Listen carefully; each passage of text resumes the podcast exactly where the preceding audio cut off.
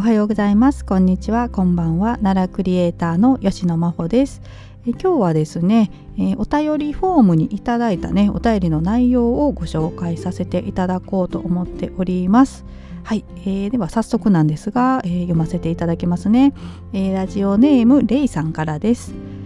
はい、えー、内容読ませていただきます。明けましておめでとうございます。今年も配信楽しみにしております。コロナもなかなか収まらないので仕事柄大好きな奈良散策ができておりません。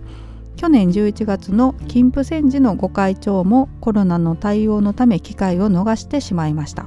かっことほほかっこ閉じる。奈良バッテリー容量がすでになくなっています。笑い。真帆さんの奈良漬けラジオは私にとっては充電スポットですね。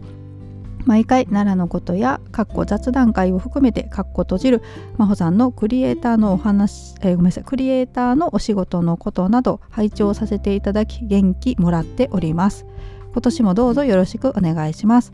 今年はうさぎ年ぴょんぴょん奈良を飛び回れたらいいな。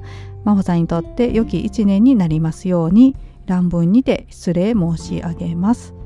はい。といったね内容のお便りをいただきました。レイさん本当にあの今年もねどうぞよろしくお願いします。そしてですね本当にいつもお便りくださってありがとうございます。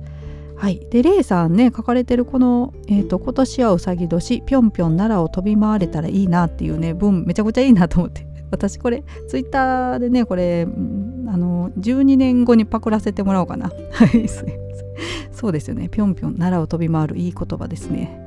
はいありがとうございます。あの本当にね私もあの、うん、充電めっちゃまた切れてますのでね奈良散策したいなと思ってるんですけどそうですよね。まあコロナね職場とかもありますよね。職場仕事柄なかなかっていうのもねうん。まあ、うん、今年はねでもだいぶこうコロナの影響も少なくなってくるんじゃないかなと個人的には思っておりますのでね、まあ、世間的にもかなりねあの出かけてもそんなにこうまあ目くじら立てる人も少なくなってきたというかはいもうなんかコロナのねピーク時の時って何て言うんですか他府県ナンバーがこう入ってきただけでそのね車ちょっと傷つけたりとかいう事件もありましたけどね。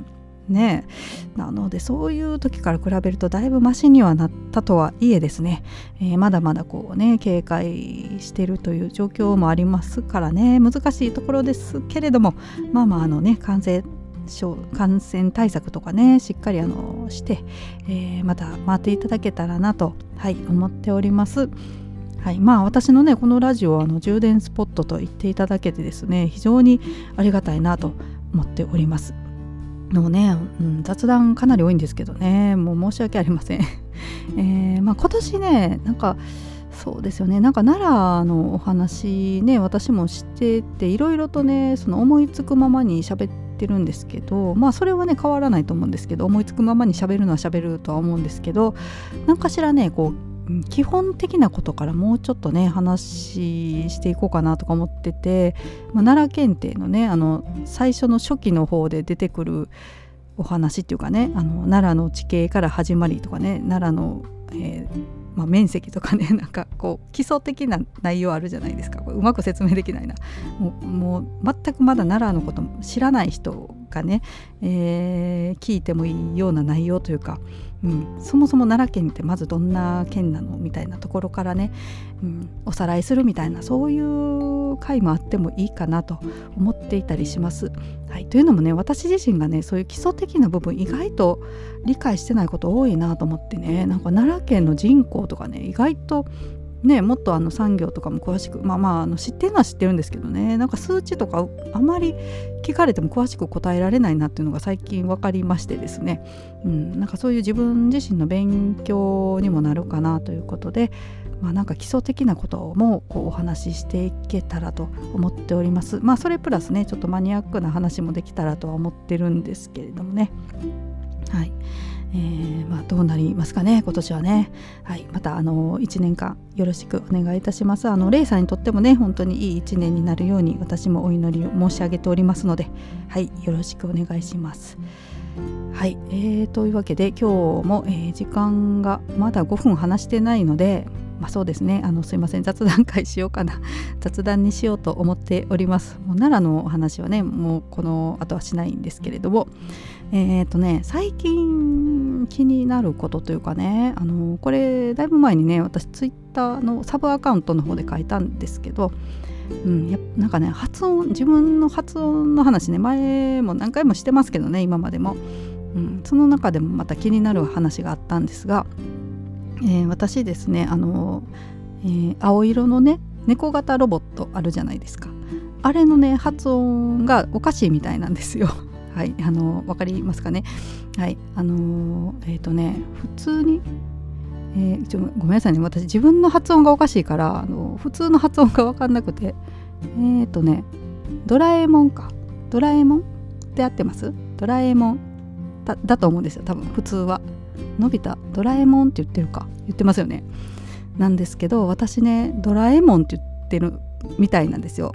これね 指摘されるまで全然気づかなくってえっ、ー、とね何回も、うん、私あの夫にね、えー、去年のいつだったかな忘れたんですけど初めてねこう前々から気になってることあるんだけどみたいなんで話されて「え何何?」って言ったらあのドラえもんのえ合ってますよね。ドラえもんの。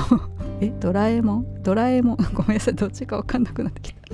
あ違う違う。ドラえドラえもん？ドラえもんが普通？ですか？まあまあ私あのドラえもんって言ってるのか。ドラえもんって言ってるのがもうすごく気になるって言われたんですよ。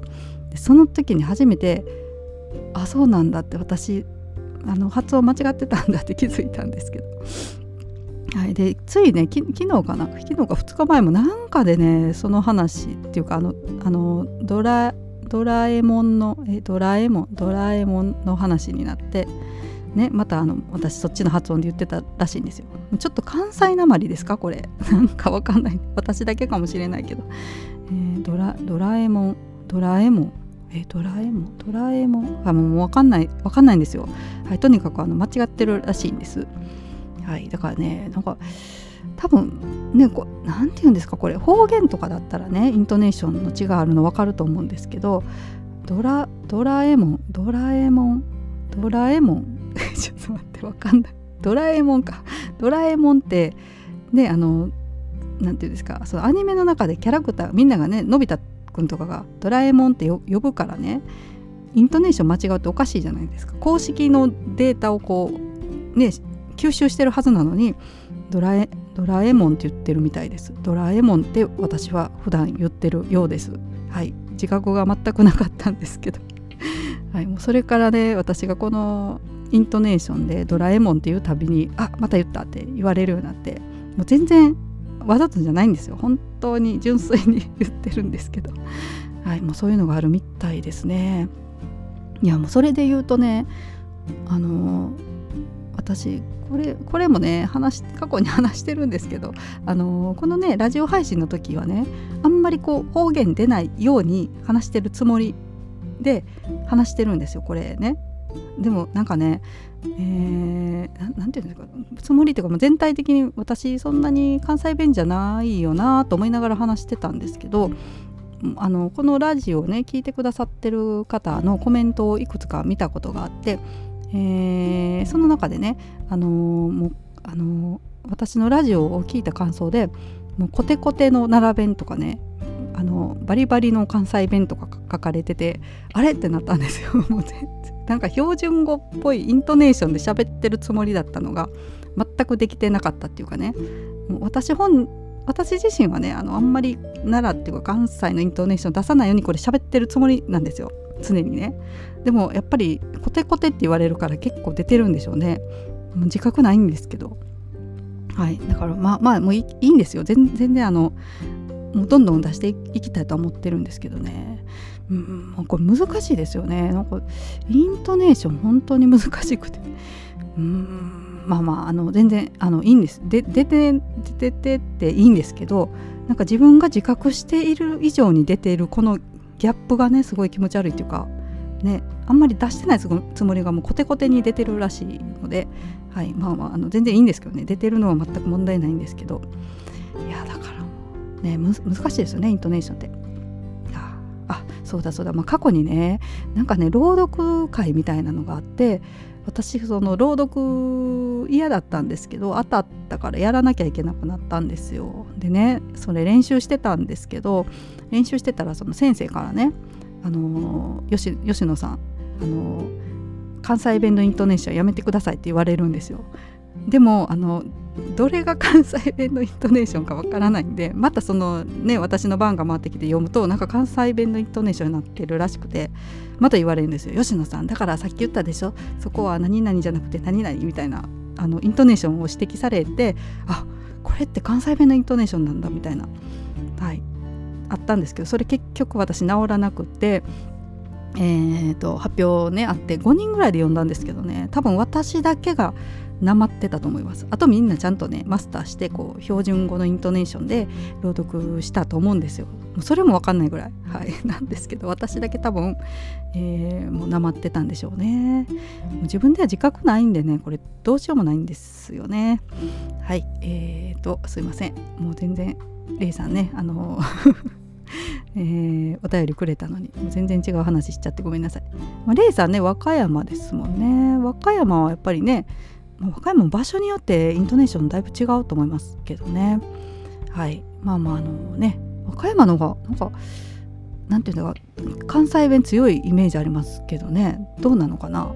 なんか奈良の方がぼーっとしてるっていうか私の感覚ですけどね。か、うん、奈良の人って結構ねあの大阪とかだとシャもうシャキシャキ喋るイメージなんですけど奈良の人ってこうボーっとしてる イメージが喋り方とか,、はいまあかうん、勝手な感じですけどね。和歌山の人がもうちょっと奈良よりは大阪よりななんか関西弁っていうイメージですけどね。まあ、実際あの和歌山もねこうちょなんていうんですかこうな長いのでねまた三重寄りの和歌山とこう大阪寄りの和歌山でえーと、言葉。なまあ奈良もね南部と北部とか全然違ったりするんで一概には言えないんですけどね。はい、えー、というわけですみません。またあすめっちゃ喋ってた。はい。えー、っと、えー、レイさんどうかこれからもあのよろしくお願いいたします。はい。またあのお便りなどねいただけたら嬉しいです、えー、最後まで今日も聞いてくださってありがとうございました。それではまた。さようなら。